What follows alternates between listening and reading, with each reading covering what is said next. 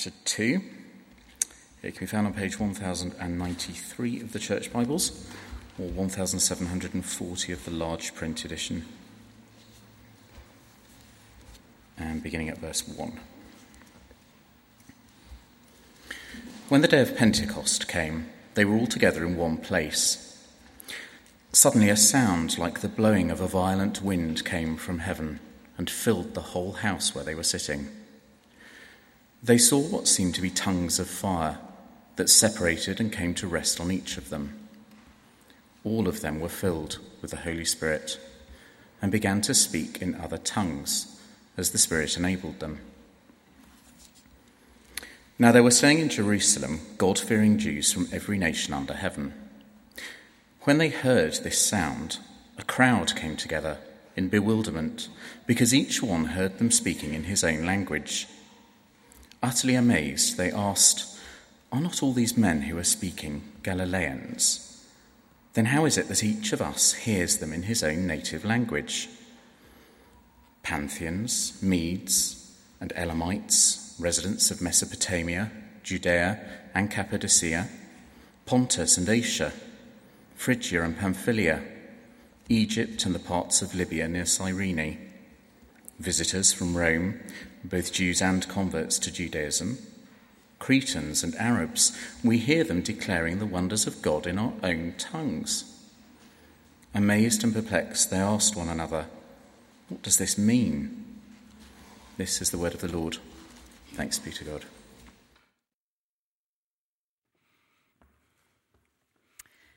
Thank you very much, Andy. I'm very glad I don't have to read all those names to you and I just get to do the talk. So it's lovely to see you this morning. Um, really great to be back from Rwanda. I'm going to talk a little bit about that as we go. But um, great to be home. And we did really feel your prayer, so thank you. Now, I don't know whether you have ever experienced the Holy Spirit, but I first became conscious of the Holy Spirit when I was at university. In my first year, I wasn't a Christian, but I was exploring the whole question of faith. I had a friend who was a Christian, and she said, Bex, um, can I pray for you? One morning we were in my room, and I let her pray for me. And I had an experience that I had never had before. My body felt sort of warm and almost sort of fizzing, but also peaceful. So it was a, it was a physical experience. It wasn't disturbing, it was sort of peaceful but exciting, if that makes sense. I tell you that story today because we're talking about um, the, the coming of the Spirit at, at um, in Acts. And when I said to my friend afterwards, you know, what was that all about and when you prayed for me? I haven't felt anything like that before. She said, Bex, that's the power of the Holy Spirit. And the Holy Spirit was poured out for the first time at Pentecost on all people, and it was really powerful. And what I think this story um, shows us is that when we let the Spirit move, He creates community, He empowers community, and He leads community. In fact, that's the title of my talk today: is "Let the Spirit Move." Um, there's a little theme to my pictures. Having been in Rwanda, it's not going to take you long to work it out. so there we go. Um, so, what I want to talk about is the transformation of community by the Holy Spirit. The Spirit creates community, He empowers community, and He leads community. And those three points are what I want to unpack a bit more um, in turn today. So, we have just spent 10 days in Rwanda where we were hosted by Tearfund. And I've got a slide um, to show you um, a little bit of the sort of communities we were visiting, which is that picture. And Rwanda is the little tiny red one. It's a little country um, in Eastern Africa. And we got to see some of the amazing work that Tearfund is doing in and through local churches in communities all over the country. It was inspiring, it was challenging, um, not least because we sort of had to come face to face with how the genocide in 1994 um, really tore the community of Rwanda apart. But we were also fortunate enough to witness how the Spirit of God has been rebuilding community in the most profound and extraordinary way since. Our community life in here um, is in a bit of trouble, I would suggest, in England. It's suffering a bit of a slow disintegration, with people living increasingly lonely and isolated lives. And of course, church community is not immune to this. So, as I start this morning, I just want to ask us, ask um, you guys, are you in community? Am I in community this morning? So, my first point is that as we let the Spirit move, the Holy Spirit creates community, and I've got a slide for that for this one. Ah, uh, that's us. You're not feeling that? um, so, the Holy Spirit creates community. At, this, at the point we pick up the story in Acts, the disciples, and there's probably a few others as well, are all together in one place. That's what it says in verse 1. And I have to say, one of the total joys for me since coming to faith when I was 19 has been the friendship and community I've experienced over the years since. From a group I was in for young mums that kept me sane in New Zealand to a women's group I'm part of um, today in Guildford the other thing I also love about community is our big family that we talk about here, that sort of all ages community that we get to be part of when we're part of a church. These communities are actually my lifeblood. So the disciples are all together in one place. That's where we join them. They're in Jerusalem. They've actually been there for quite a long time. Just to remind us, this community of followers at this point enter Jerusalem expecting Jesus to reveal himself in the most powerful way as the Messiah and to conquer the city. Instead, as we know, Jesus is arrested and crucified. After Jesus' death, the community begins to fracture as the disciples sort of lose hope and they're fear, filled with fear and doubt. Then, three days later, obviously, Jesus is miraculously resurrected, and the community begins to sort of come together again and come back to life itself, although it's still vulnerable. Then, 50 days later, Jesus is taken up into heaven, the ascension, and the community of um, disciples is shaken and insecure once again. So, where we meet them, where they're all together in one place, is 10 days after Jesus' ascension. And just before his ascension, you'll remember Jesus says to his disciples, and this is in Acts 1, verse 5 Wait for the gift my Father promised you, which you heard me speak about. You will be baptized with the Holy Spirit. So the disciples are together in one place. They are probably bewildered and frightened. Maybe some of them are hopeful, but they are together. They're clinging on to their community. And then it happens. Bam! Verse 2 a violent wind rushing in their ears, whipping up their clothes. Remember, they're inside. They're not outside, they're inside when this happens. Verse 3 An incredible spectacle as these tongues of fire come down and rest on each of them. And then verse 4, they're filled from the tips of their toes to the top of their head with this tingling, sort of overflowing Holy Spirit. And they start to speak in different languages that they didn't humanly know before. We need to be clear about this. This is a full on physical, emotional, and spiritual experience that they're having. It must have been terrifying and exhilarating. Now, I think at this point, the disciples would have probably been quite relieved, and they probably realized that everything they were hoping was actually true. Jesus hadn't forgotten about them, He did care about them, He hadn't left them for good. He's with them by His Spirit, and He fills each of them with His presence. And this, this sort of happening basically makes all the difference to their community. The Holy Spirit brings them together, He strengthens them and unites them. The Holy Spirit creates the first community of believers. But many things in our culture try to erode community, don't they? Whether that's busyness or distraction or the sort of shallow community of uh, social media, whether that's fear of being open and vulnerable with others, it's our individualistic culture, whether there's a lack of grace and forgiveness amongst people um, in our lives. The list goes on. In Rwanda, of course, the 1994 genocide eroded community in the most devastating way, particularly because the killing was, ca- was um, carried out by people who knew each other. Friend, friends killed friends, neighbours killed neighbours, and members of churches actually killed each other. On one of our visits, we met a genocide survivor called Ruarance. I've got a picture of her. Here she is. Now, Ruarance's whole family had been killed in front of her, and she had survived a machete attack herself. Um, she still suffered terrible headaches from the wounds that she received. We also met the genocide perpetrator who had killed her family. His name's Cassian, and he's standing with Rurons in this picture. Now, Rurons and Cassian are both Christians who went through a long and painful process of forgiveness and reconciliation. And they would say that it's by God's grace and God's power that they are now friends again and neighbours. They laughed and they said, It's so funny. We can see each other from our backyards again, and our children come out in and out of each other's houses. I don't know if you can see it in the bottom of this picture, they're actually holding hands. And I don't know what your reaction is to this, but this just impacted me so hugely on our trip that against all odds, the Spirit of God moved powerfully and brought them together in forgiveness and reconciliation. And both Rurons and Cassian put down, put um, their reconciliation down to the power of God. And of course, lack of forgiveness and unity destroys community, doesn't it? So uh, I'd love to just ask us at this point whether there might be somebody we need to say sorry to, or whether there might be somebody that we need to forgive. And if we do, I'd really encourage us to take that seriously as a community because it really undermines us otherwise. Let's have a conversation if we need to do it. They're never easy, but they're always good. Get someone to pray for us and choose to move on.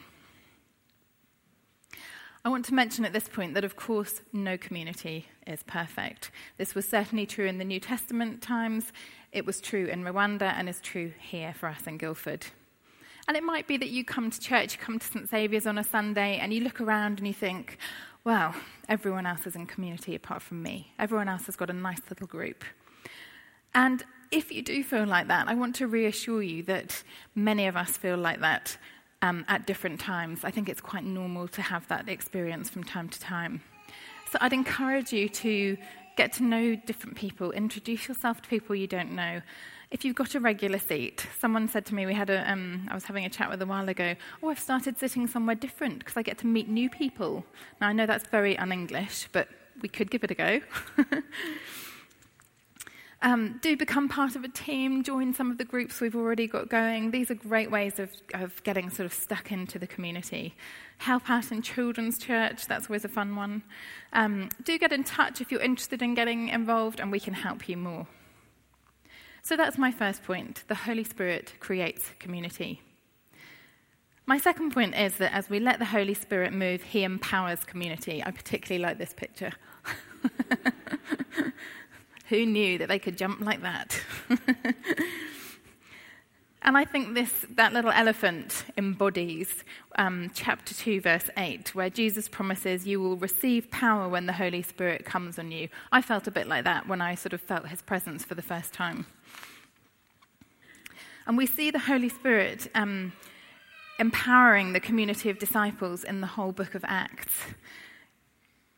After the Holy Spirit's poured out on the disciples, this small community of largely uneducated, frightened men and women is transformed into a force to be reckoned with in the known world at the time.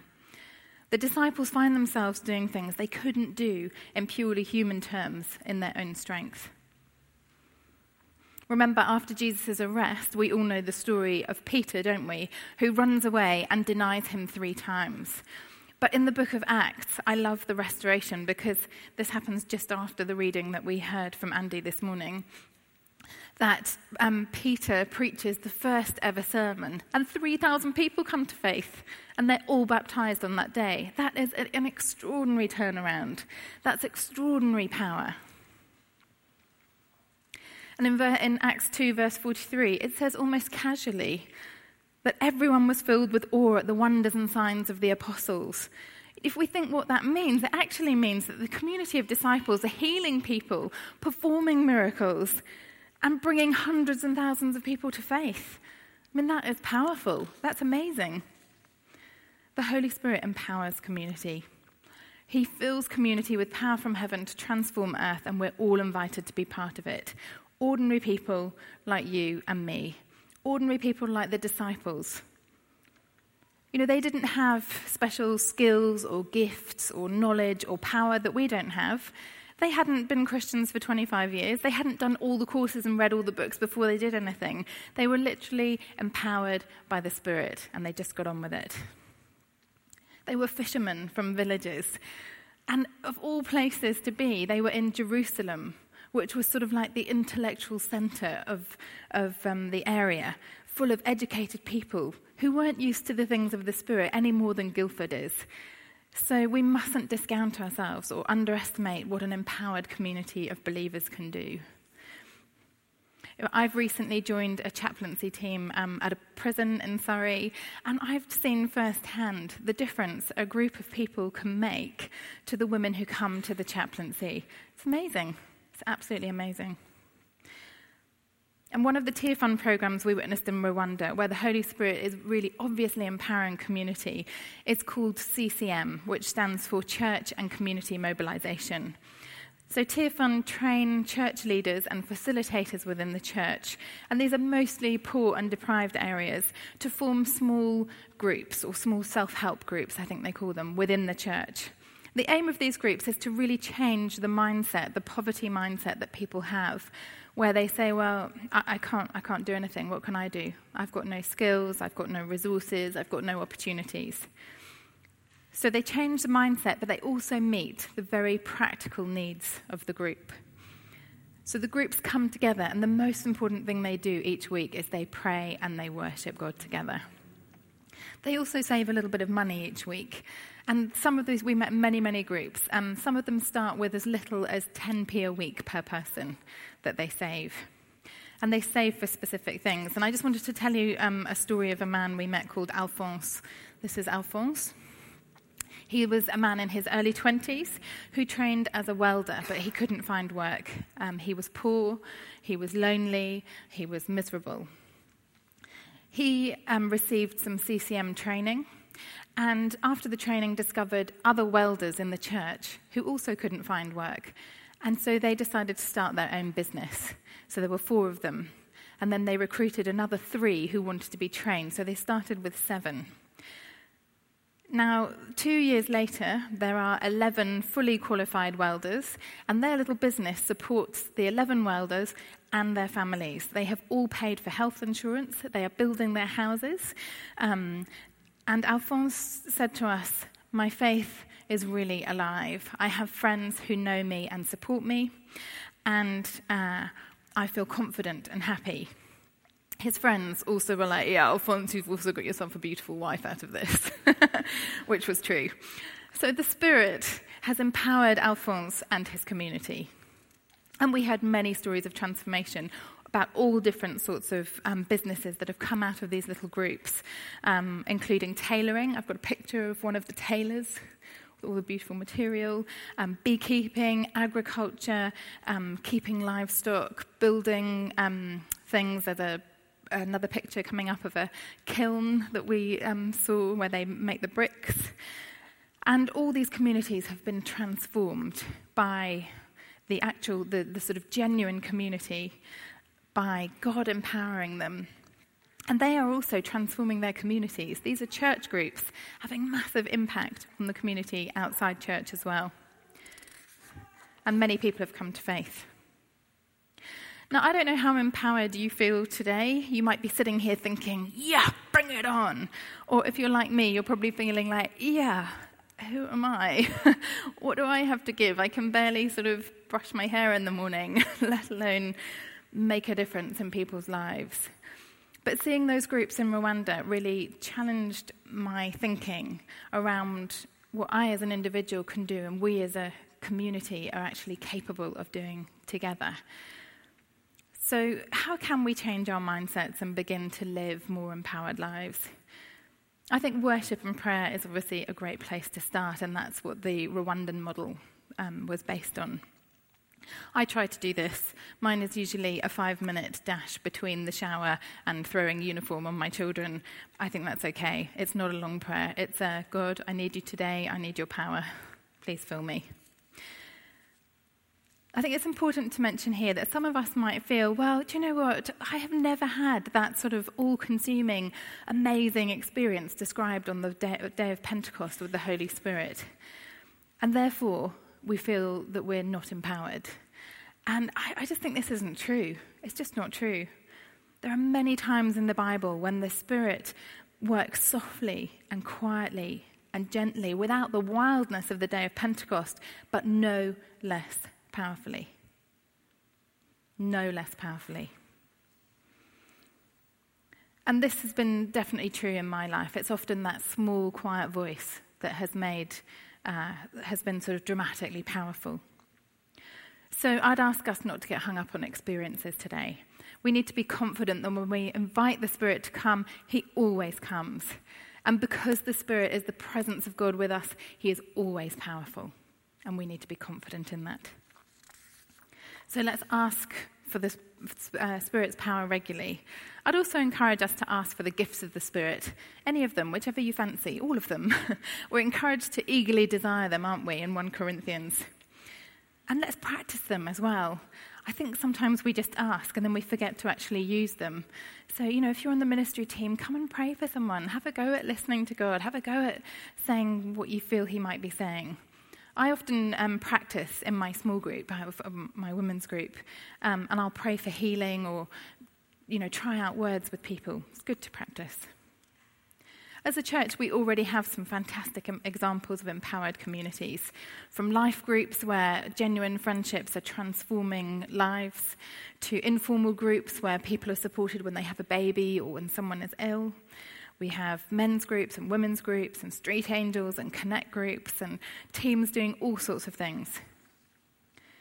And by the way, if you're in a group that isn't working for you, then I would feel free to move on. There is nothing wrong with moving on from a group. I think in church we can feel, oh no, we need to stay, that's the right thing to do. But actually, you know, I've been in a couple of groups where I've felt, do you know what, this um, isn't just connecting for me for some reason, or relationally we're not going deep enough, um, or um, spiritually doesn't feel it's going anywhere for me. And I've just learned to move on. It's okay to let those things go. So, as we let the Spirit move, He creates community and He empowers community.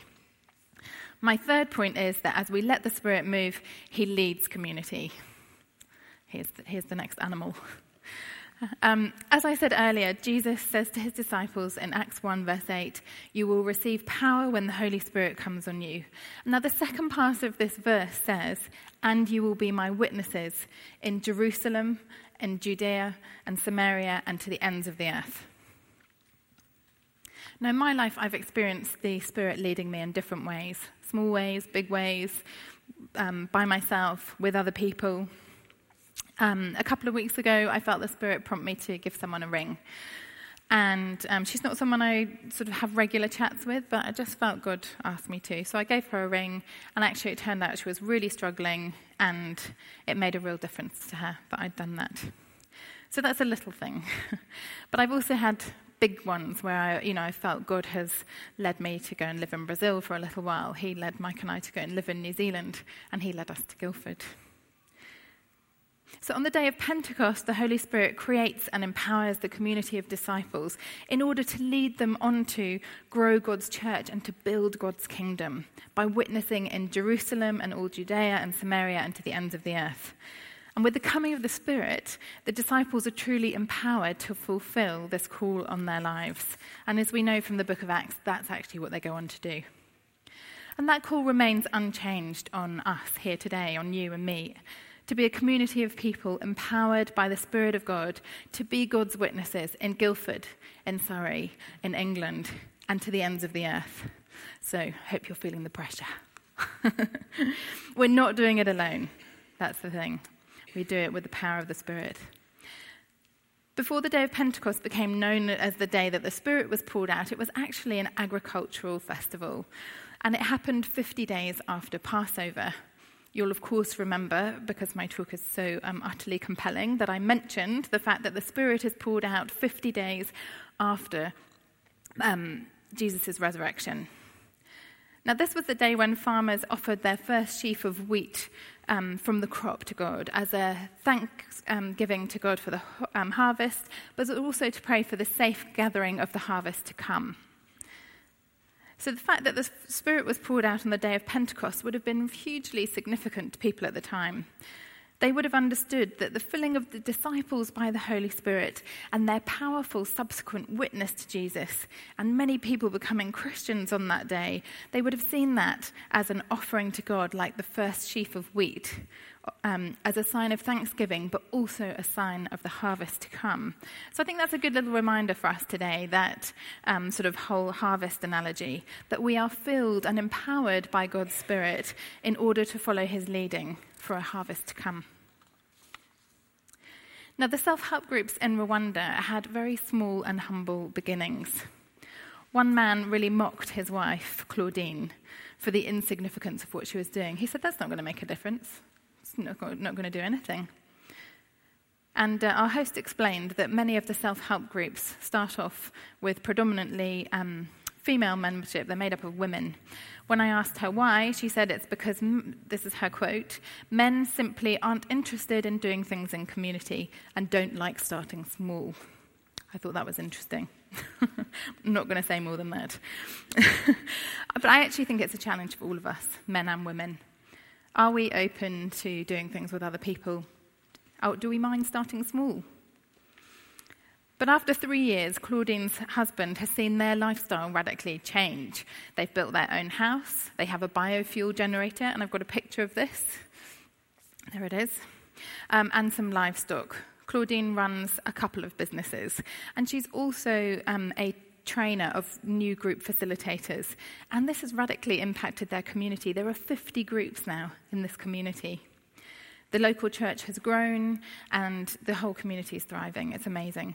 Claudine's husband joined a group himself a year ago, she told us with glee. and um, his group have brought electricity to the village, so that's amazing. So, how do we let the Spirit lead us and our communities? Well, the first thing I want to say is that many of us are already doing fantastic things empowered by the Spirit. Claudine showed us a certificate that Tearfund had given her in acknowledgement of all she's done, and there's a lovely picture of her. She was very proud of her certificate. And I think many of us can feel that what we do is unseen by our church or community. And I just wanted to say if you have ever felt like that, then I'm really sorry that you haven't felt encouraged. And well done. And I would love to give you all a virtual certificate. Um, I'm sorry for the things we aren't aware of. There are some things we're aware of that we know we don't celebrate enough, but there are other things that we just aren't aware of. So, again, I want to say sorry for those things. And do let us know. And we are trying to sort of grow times in our services where we hear the, the God stories of what God's doing. So, please come and tell us in those as well. So, I think it would be great to be praying about what the Holy Spirit's leading us into and, and what we can get involved with and then take the next step. You know, that, that small beginnings can be a change in mindset because it's not, it's not exciting necessarily to start off with just one little step, but actually that's what leads to, to the big things. And if you really aren't sure what that is, I've been in that place so many times myself, then I would say just do something. It doesn't really matter what, just do something. We have some fantastic opportunities at church um, and on our doorstep in Guildford. And in fact, within our building, we have a mums and toddlers group who come here every Thursday morning, which have, um, I don't know, between 50 and 100 families represented. And we are looking to grow that team who welcome those um, mums and carers and dads just to build relationship. These are people in our local community. So there's an opportunity, and there's plenty more. Just get in touch if you'd like to hear more, and we can tell you more. So the Holy Spirit leads community. And that is what is happening here, and it is increasing here. And that's one of the reasons I love our church. So we are back to our lion, let the Spirit move. As we let the Spirit move, we will see Him create community and more of it. We will see Him empower our community more deeply, more effectively. And we will see Him lead our community into new things and I don't know how you feel, but I am really glad to be doing life with the church community of St. Saviour's. And I think we are in exciting times as a church. So let's just be open to all that God has for us and let's really um, enjoy letting the Spirit move. Amen.